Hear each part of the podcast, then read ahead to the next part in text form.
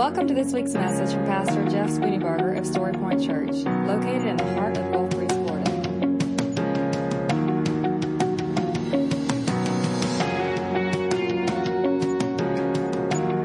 And now, here's Pastor Jeff Spooneybarger with this week's message from Story Point Church.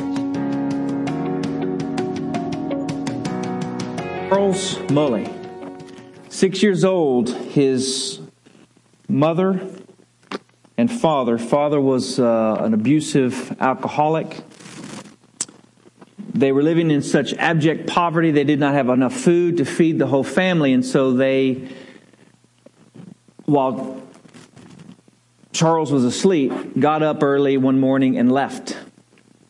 This was in Kenya, about two hours outside of Nairobi. They left him to fend for himself, although they left him in his aunt's care, but she could not hardly feed her own family. And so at six years old, he was left orphaned, hungry, desolate. He made his way to the city of Nairobi, and when he got there, he just scavenged for food. Whatever he could find left over in a dumpster pile, not a dumpster pile, but a, but a pile on the street. There were no dumpsters. Eating crust, eating, eating scraps of slop sleeping underneath boxes and paper bags. He found himself a job working as a, a, uh, a servant for a wealthy lady. And he decided that he was going to get out of poverty, no matter what it took. Or along that same time, somebody told him about Jesus and he trusted Christ and so there was a beginning of a faith walk in his life.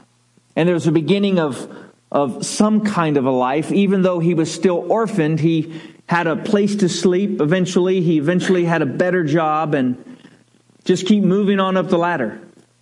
And as it so happens, the way his brain was gifted to work, he saw that there was a need. And so he bought a truck and he wrote a name on the side of it, Mullyways he decided he would start a taxi service.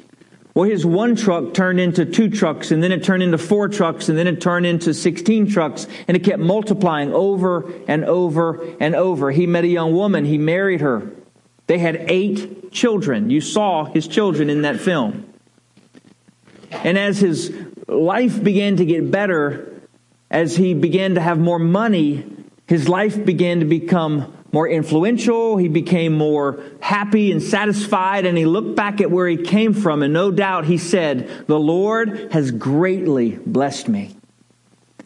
Then he got into real estate and he got into insurance and then he became a distributor of natural gas in western in gas in western Kenya. He basically owned the rights to sell gas. So in the early 1980s in a country that was that was blistered by famine and by hunger and poverty. He was a multi millionaire. I want you to process this for a moment. He came from nothing to having a large, nice, comfortable house with air conditioning, food on the table every night for a man who, as a boy, ate out of the trash piles. He went from having been abandoned to having a lovely wife and eight marvelous and healthy children. In fact, every night they would sit down at the family table and they would talk and they would play games and they would laugh. And there was such calmness and such peace and such serenity. And no doubt as he laid his head on the bed every single night, he thanked God, God, thank you that you have rescued me from the life that I once had.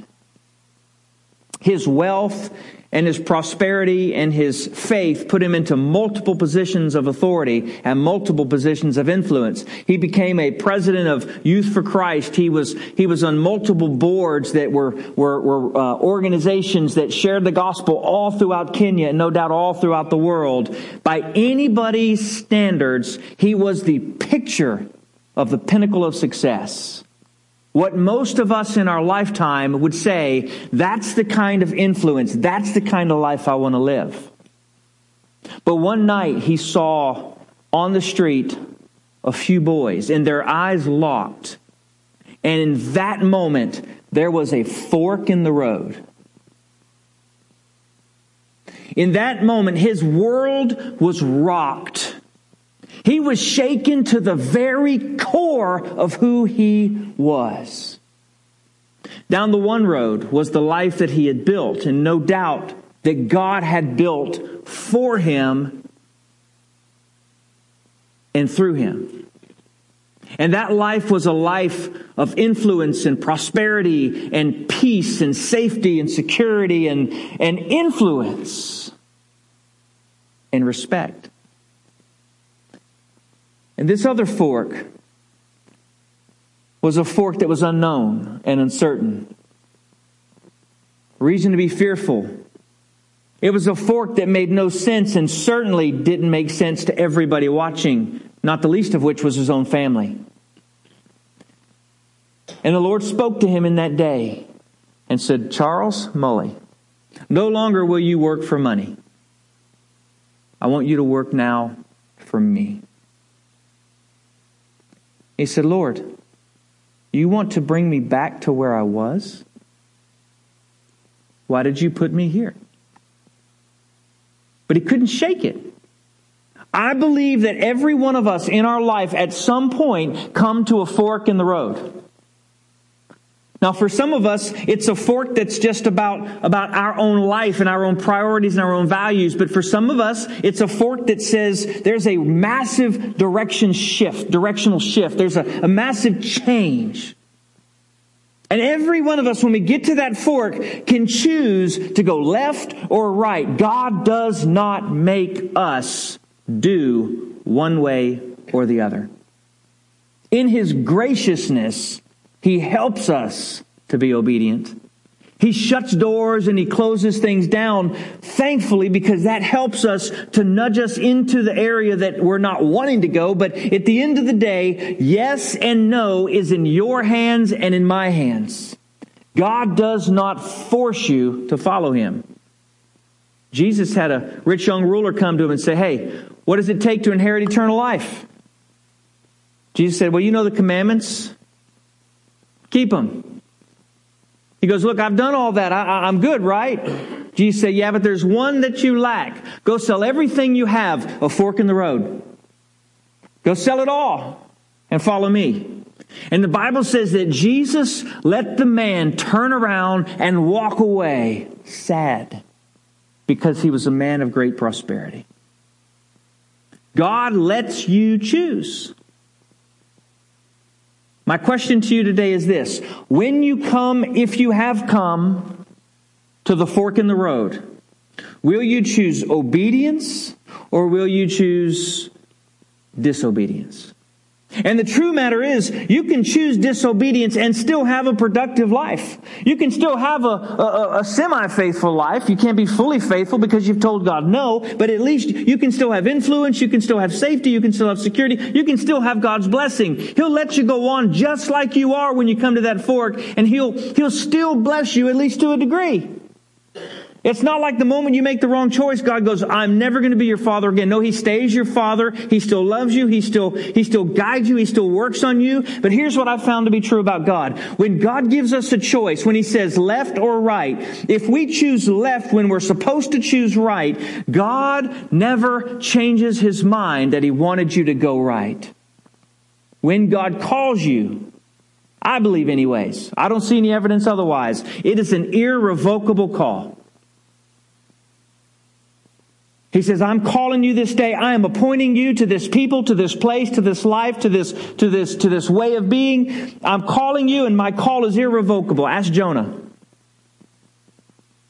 If you'll go through the scripture, what you will find in virtually every, and I say virtually just because I, I, may be missing one, but as I process through the scripture, every major biblical story, every single person came to a fork in the road. Do I say yes to God? Or do I say yes to the same? If you will open your Bibles, I want to bring you to one of these stories in Exodus chapter 3. The thing that struck me about this movie, and by the way, this movie is going to be shown this Wednesday night right here. I want to ask you to be here to watch this. I saw it a few weeks ago, and to be honest with you, I started the movie multiple times and I got about halfway through it, and then I stopped watching it. I was, it was, a, it was a, a certain limited amount of time that I had to view it. My time had run out. I had 72 hours and I didn't finish it all, and, and so I figured, well, that's the end of that. I kind of get the gist of the story anyways. It's about a rich guy who decides to help the poor. Well, I came into the office the next day and and I, and I happened to click on the link and it was still active and I go, oh, well, that's interesting. I've just given, been given extra time. It's like playing that skee ball thing and you get an extra ball, right? I mean, it's really cool, right? Okay, maybe y'all don't go to Chuck E. Cheese. I used to. Influenza City. So, um, I sat down in my office and, and, I, and I watched the remaining 45 minutes of this thing. Man, it was like God just hit me in the chest. And in that moment, this message was birthed. Because here's what he said He said, Jeff, Mully could have had a good, successful life, and his legacy would have been good. But had he chosen to follow the path that he was on and not taken the fork, to this day, over 12,000 children would not have had a home or a family. The majority of them would have died from disease or from neglect. None of them, most likely, would have become business owners, teachers, doctors, attorneys, politicians. Out of his fork literally came over 12,000 orphaned, abandoned, hungry, diseased, uneducated, broken, abused, leftover, refused children into life. And my thought was, why would I settle for this? when I could have this. Because you know the difference between the two forks, if you really get to the bottom of it? Your own comfort, safety, and self preservation. At the end of the day, the only reason not to follow the fork when God gives you the fork, all, the only reason not to, or all of the reasons not to, are completely about you and not about Him. Now we spiritualize them by going, yeah, but look at the influence I'm having. Hey, guess what? If God says go right and you stay left, you don't have influence for Him like you would over here. Does that make sense? In Exodus chapter 3, let's look at this story. Meanwhile, Moses was shepherding the flock of his father in law Jethro, the priest of Midian. He left, led the flock to the far side of the wilderness and came to Horeb, the mountain of God. Then the angel of the Lord appeared to him in a flame of fire within the bush. And as Moses looked, he saw that the bush was on fire, but was not consumed. So Moses thought, hmm, that's in the Hebrew, by the way, hmm, I must go over and look at this remarkable sight. Why isn't this bush burning up?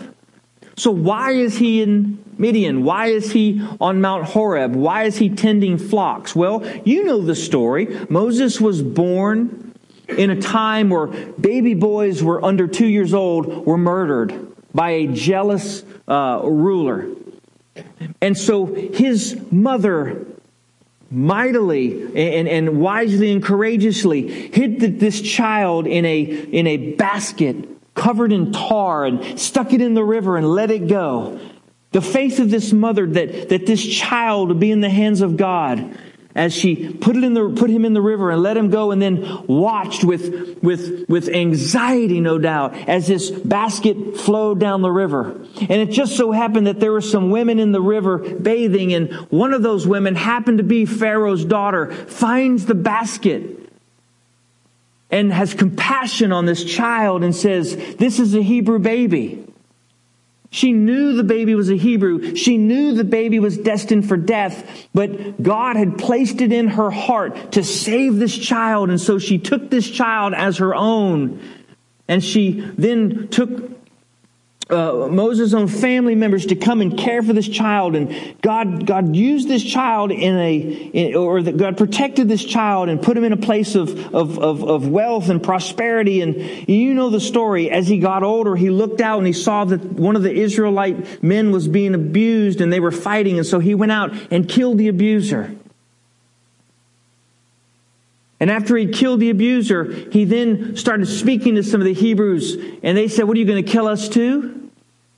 Fear racked his body, and so he ran. You remember this story? And as he ran, he went out into the wilderness, and that's where he saw a woman, fell in love, became this woman's husband. They had a child, and he settled in and had a life. I tell you that to tell you there's no reason Moses wanted something different and no reason that he needed something different. He had flocks, he had a wife, he had children, he had safety, he had comfort, he had certainty, as much as you could have out in the wilderness. Everything was good. His father-in-law was a priest in Midian, and so, so there, there was some status there. And yet Moses, on this day when he woke up, certainly did not say to himself, you know what, I think today God is going to rock my world. In my experience and in the experience that I've seen in the scripture, we rarely know the day that God is going to rock our world. It usually starts out as an ordinary, regular, same old, same old day. We get up to make the donuts just like we did yesterday and the day before and the day before. And yet God, in, in, in His holiness, it's almost as if, if, if I could draw this out, He gets to the edge of His throne and He looks at His angels and He looks at His Son and says, today's the day. Now why is today the day? Because God had prepared Moses for this moment. If you look back in Moses' life, God had been preparing him since birth. Listen to me, church. Your fork in the road is a surprise to you, but it's not a surprise to God. Since your very inception, since your very conception, since you were born, since before you were even thought of, God said, I know the plans I have for you. He says, I'm going to bring you in your life through all the experience and through all of the emotion. I'm going to build you and I'm going to form you and I'm going to shape you. Then I'm going to bring you to a point where you have to choose. Will you be who I made you to be? Or you stay in safety and comfort? If I had to put a number, I'd say 95% of the people say, no, I want to stay with what I know. I, am not really interested in that because this is safe. Can I just tell you, you are never safer than when you're in the very perfect center of the will of God. You are safer on a battlefield in Iran in the will of God than you are in Gulf Breeze, Florida, outside of His will. You are safer in Timbuktu or Nigeria or wherever. If you're in His will, you are safer than you are if you are in your own home. And God confronts Moses through the strangeness of a bush. Now, I just wonder what was God thinking? I mean, it's like he's he's shuffling through his through his creative ideas. How do I speak to people? Right? Let me see. Uh, smoke on a mountain. No, I did that one. Um, fire in the sky. No, I did that one. Burning. Yeah, I'm gonna do this one. Burning bush. That's a good one. Hadn't used that one before. I mean, just, just think of God going, I think I'm just going to light a fire on a bush and it's not going to burn up. Just going to be this big lighter. Just, just nonstop. You know what's really interesting about that? I find God is really good about getting our attention with something unique and strange. So Moses is going through the wilderness and he sees this bush and he goes, hmm, let me go over and see what's it all, what it's all about. He comes over there, and out of the bush is the voice of God. And it's Him, it's God, saying Moses' name. Moses. Moses. I want you to know, church, God knows your name. If you know His name, you'll be able to hear Him call your name. Moses, Moses, take off your, your shoes because you are standing on holy ground. So he's like, okay, I got my slipper, my sandals off. And he's just standing there, bare before the Lord. And the Lord says, Moses, I'm putting before you a fork in the road. And this fork is your opportunity to be faithful or to stay the same. And Moses has this conversation with God, but it's God who's doing most of the talking. Because let me tell you something about God when He gives you this fork. He's already worked out the details. He's already figured out how it's going to work, why it's going to work, where it's going to work, how you're going to be provided for. See, because you and I don't know the details, and so we ask the details. Lord, who's going to pay for this silliness? Lord, how am I going to explain this to my family? Lord, how am I going to tell my, my friends this? Lord, what am I going to do about this thing? And what am I going to do about this thing? And, and, and God is back here going, look, I've already worked, I've already done this. I've been preparing you your entire life for this. What are you afraid of? Do you not know me as a good, good father? Do you not recognize my hand in your life since your very birth, moving you to this moment in time for you can choose obedience or disobedience. What I love about this is in this passage, in verse 7, it says, Then the Lord said, I have observed the misery of my people in Egypt, and I have heard them crying out because of their oppressors, and I know about their sufferings. I have come down to rescue them from the power of the Egyptians and bring them from the land to a good and spacious land, a land flowing with milk and honey, the territory of the Canaanites, the Hittites, the Amorites, the Perizzites, the Hivites, the Jebusites, and all the other ites that there are. The Israelites cry for help. For to, uh, uh, the Israelites cry for help has come to me, God, and I have also seen the way the Egyptians are oppressing them. Therefore, go, I am sending you.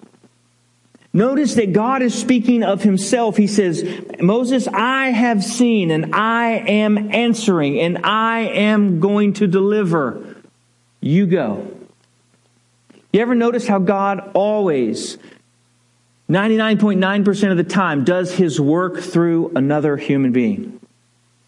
We don't need missionaries. God can make himself very plain in any way he wants without your help in mind.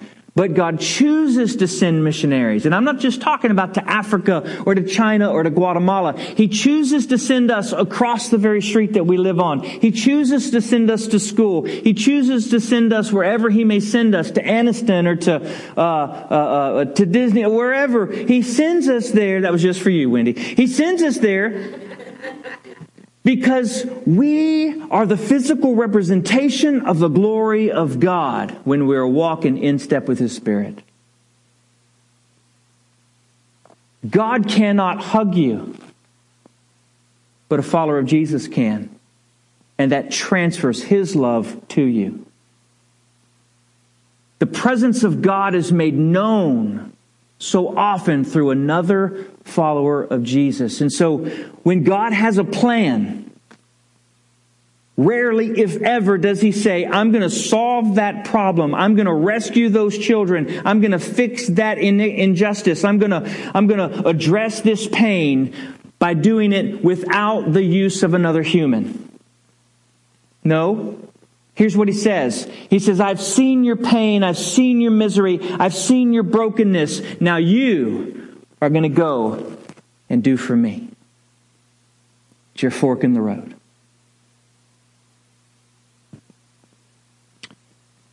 He says to Moses, I've observed their misery. He said to Charles Mully, I hear the desperate orphans crying. I see them starving. I see them sleeping in a box. I see them dying of typhoid. I see the emptiness in their eyes. I see their lack of hope. I see their desperation.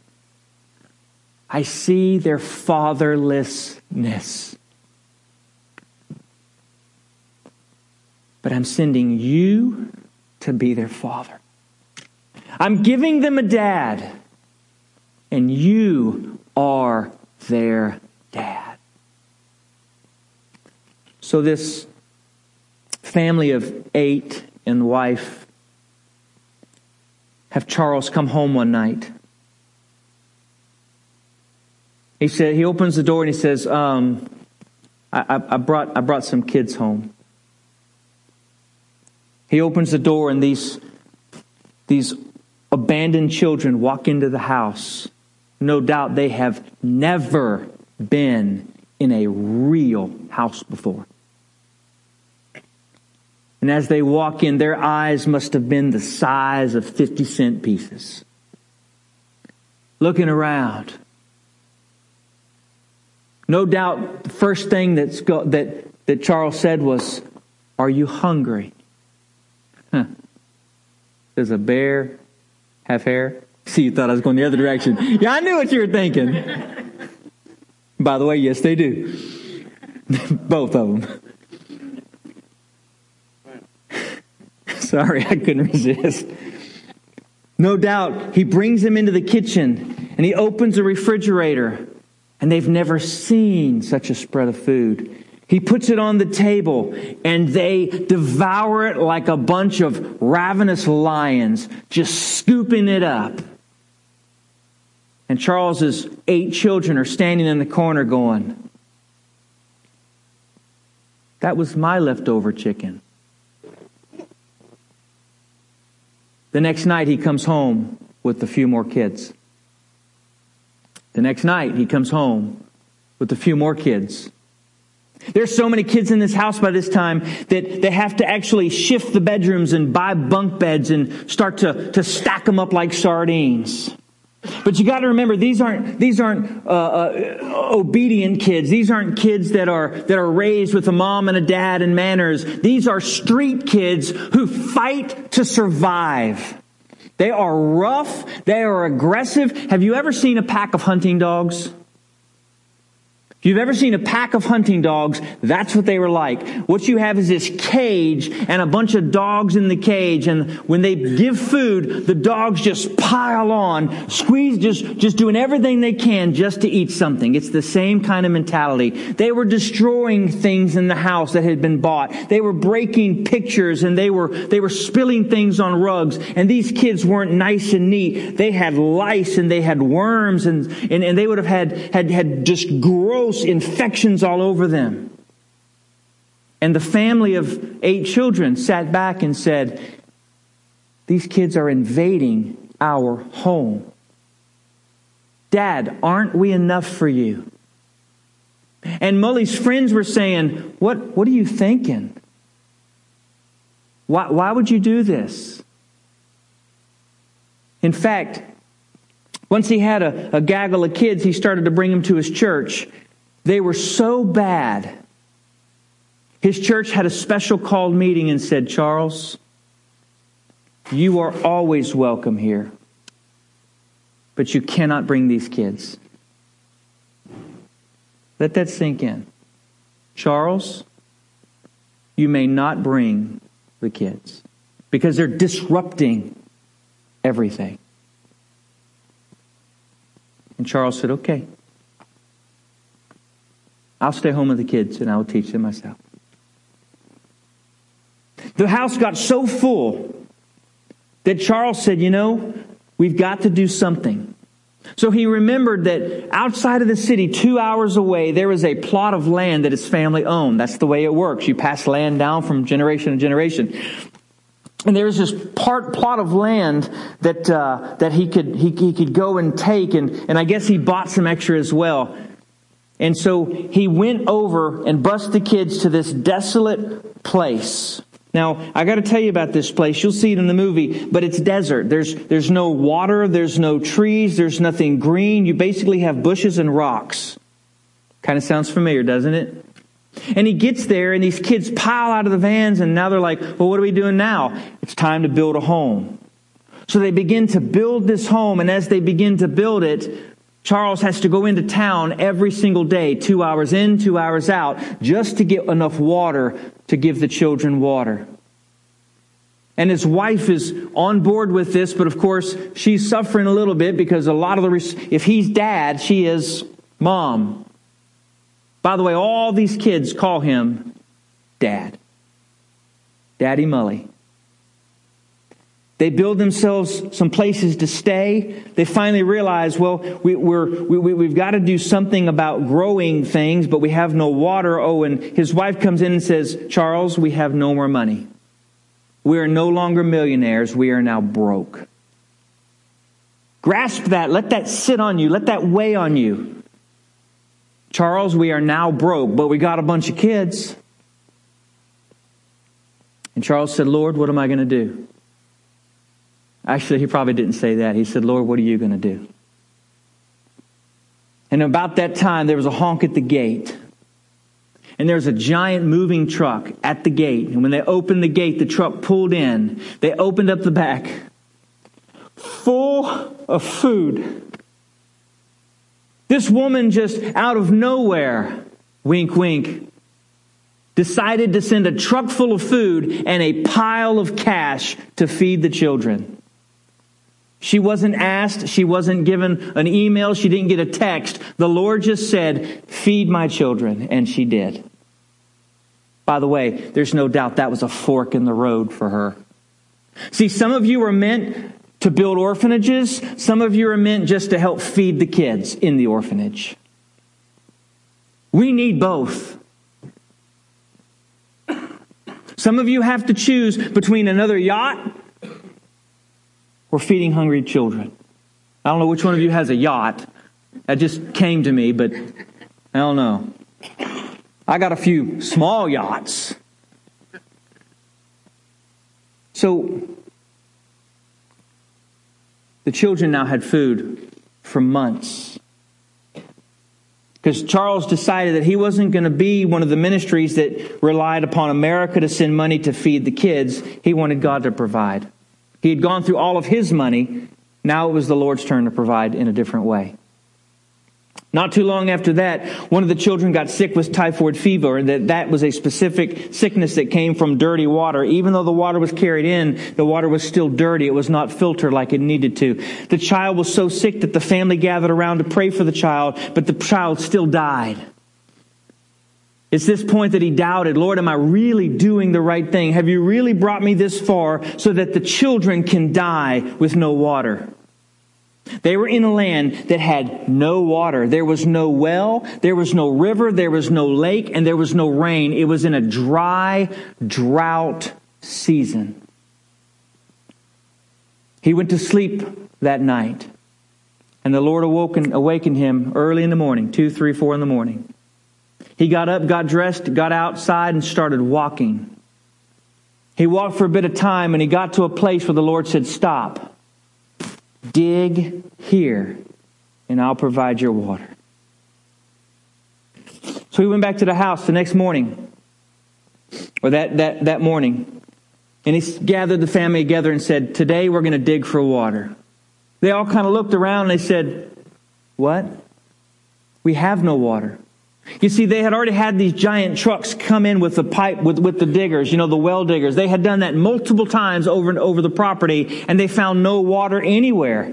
And dad wants us now to take axes and, and poles and break through rock and dig for water. I think he's a little you, right? But sure enough, because he was the father, they started digging. They dug for seven days, busting through rock and digging up dirt the children would look at him and say, Dad, what's wrong with you? There's no water. And all he could say was, The Lord told me there was water. There has to be water. I believe it was the seventh day when one of the sons hit the ground one last time and it exploded out of the ground. This geyser of water that just shot into the air. The whole family came out to watch that. They then dug a, a pit and diverted the water to make a lake.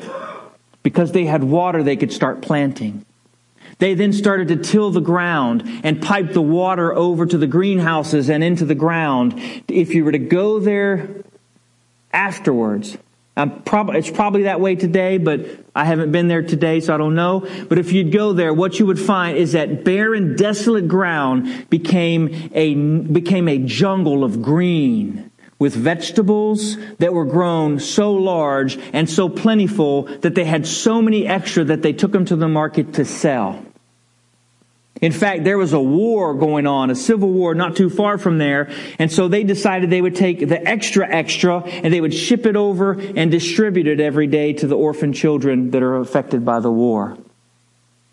And this just kept going on and on and on.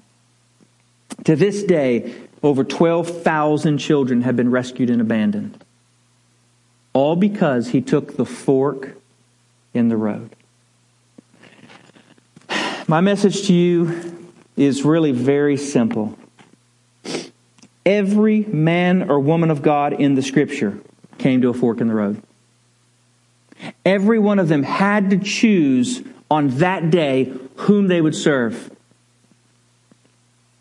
But it wasn't necessarily, will I serve God or will I not serve God? It was a, will I serve God in obedience or will I serve God on my own terms? Over the last several months, God has been, been, been working in me in this very same thing, and He's been chipping away every excuse I have to not serve Him in any way He desired. And what it all boiled down to, to me, was this creature comfort.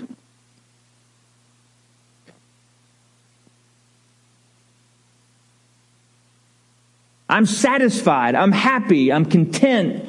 I'm fulfilled. I'm blessed. There's, there's every reason in the world for me to stay exactly like I am. That's what I intend to do, by the way. That's what I am doing, by the way. Unless God puts a fork in the road. You know, I think God sometimes, I think God sometimes asks us questions to test our willingness and to bend our heart. When really, he just wants to know do we love him? That's what he did with Isaac and Abraham. That's what he did with Abraham and Isaac. You remember that? Abraham was told by God, God, or God said, Abraham, I want you to take your son, your only son, whom you love, and I want you to offer to him to me as a sacrifice. And so Abraham, in faith, took his son, marched him up the hill, and was about to offer him as a sacrifice. And it was as if God grabs his arm as he raised the knife and said, Abraham, no. I'll provide. Over there in the bushes is the ram. I just wanted to check and see, do you love me more than you love everything and everyone else? Am I more important than the most important thing to you? And you've answered that question for me. Now I can bless you the way I've chose that I've desired to bless you since before you're ever born. So what God has been doing in me is he's been chipping away at all of the things that I love. And he's brought me to a place of yes. So my yes, you need to know, is on the table for whatever fort God ever puts in my life for the rest of my life. I would kind of hope you'd say amen there. Amen. Here's why I have to tell you that. Because I have to ask you to be faithful like Moses, like Joshua, like Abraham, like Paul, like Peter, like, like Elijah, like Elisha, like, like Rahab, like every biblical hero. I have to ask you to be faithful just like them. But if I'm not willing to be faithful like I'm asking you to be faithful, then I'm the worst of the worst and I'm not worthy of anything that I'm saying. So I'm telling you, my yes to God is on the table, regardless of the cost. Here's the really cool part about it I don't have to worry about a fork in the road. Because that's not my responsibility. Neither it is your, neither is it yours.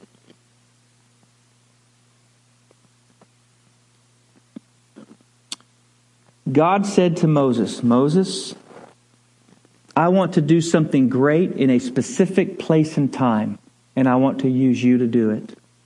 Will you walk with me? And Moses eventually said, What? Yes. Now he gave him every excuse in the book. I don't, but, but you don't want me. I can't talk. I'm not a good, I'm not good in front of crowds. I'm not this, I'm not that. God goes, look, am I God or am I not?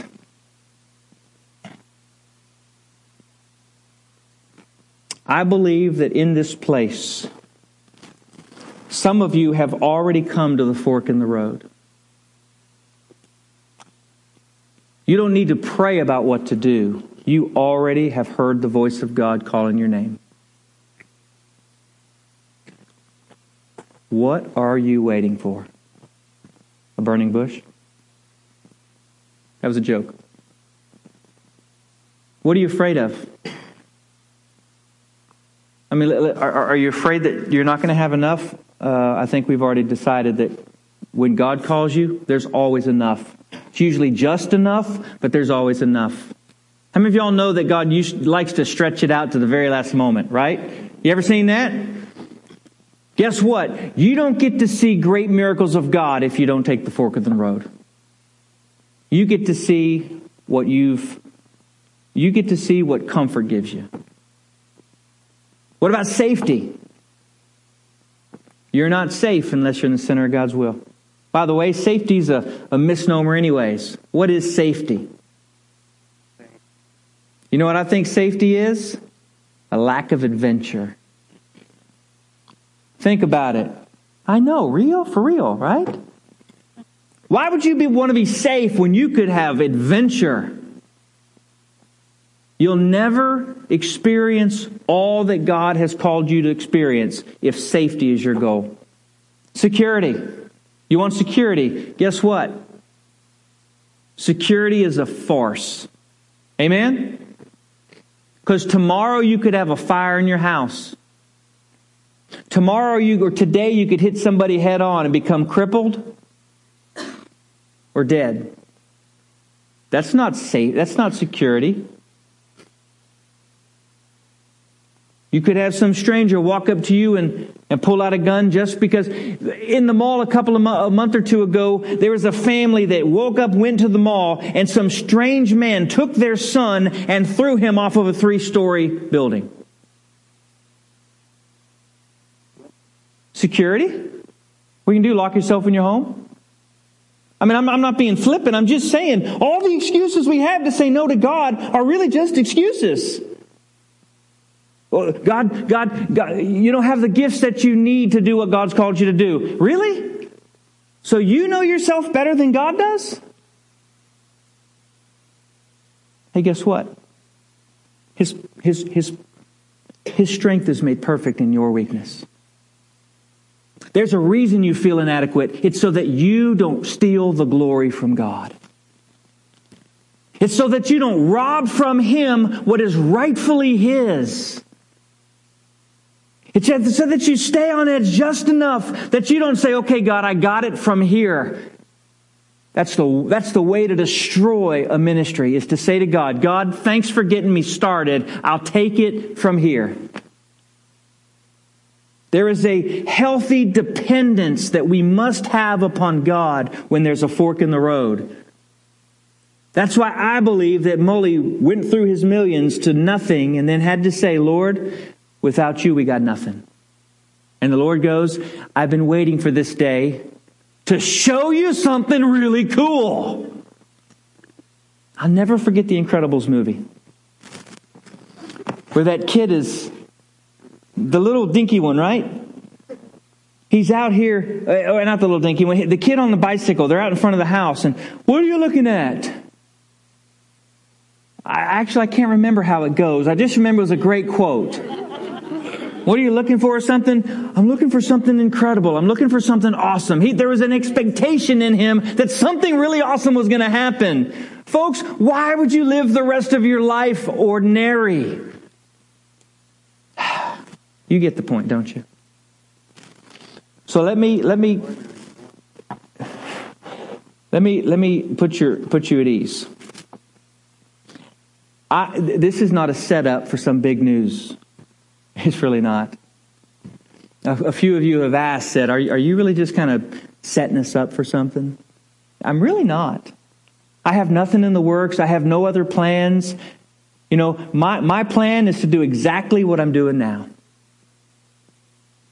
We're going on sabbatical for a number of reasons, not the least of which is to teach you about God, to teach you who runs the church, to help you to, to, to, pull out the gifts that God has given you, to rise up and be the people of God that He's called you to be. We're going on sabbatical so that I can, I can sit down and spend, spend some, some uninterrupted quality time listening to the voice of God, asking Him, Lord, what is it that you want from me? Where is it you want me to be? How do you want me to serve? But there's, there's zero, there's zero behind, if anything, I've been more transparent than most people would probably say is wise. Here's why. Because we're family. And family doesn't hold secrets from each other. We don't have to pretend. We don't have to, we don't have to try to set things up. All we got to do is live life together. And so you have, you can have every confidence that my, my goal is simply to hear the voice of God and be obedient to the voice of God, and that is it. I'm not looking for something bigger. I'm not looking for something better. I just want to be faithful to Jesus and his call in my life. Because I don't believe I can ask you to do that if I don't live that in front of you. Amen? So, fork in the road.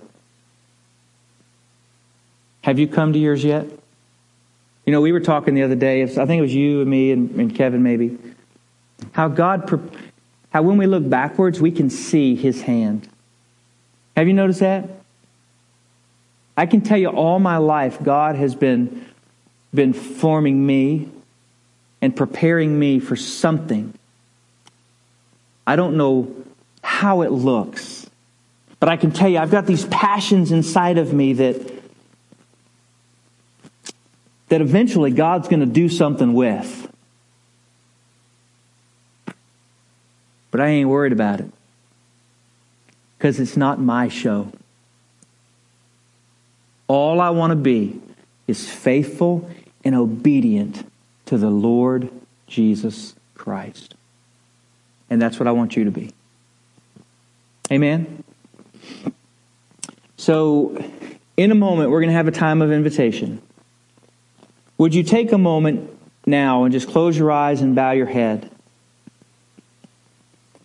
I want to ask you to examine your own heart and ask God to help you know. Actually, just ask God to get you to a yes, whether you know the details or not. With Abraham, he said, Abraham, I'm not going to tell you the details. I just want to know if you're willing. And then he told Abraham, just go. Start walking. When you get there, I'll let you know. There's no better way to live, folks. And it's really not as scary as you might think it is. Ask God, God, what is it that you want from me today? What is your next step of obedience? For some of you, it's baptism. You've trusted in Jesus Christ, but you've never followed through in believer's baptism. That is your next step. Don't do anything else until you do that. For some of you,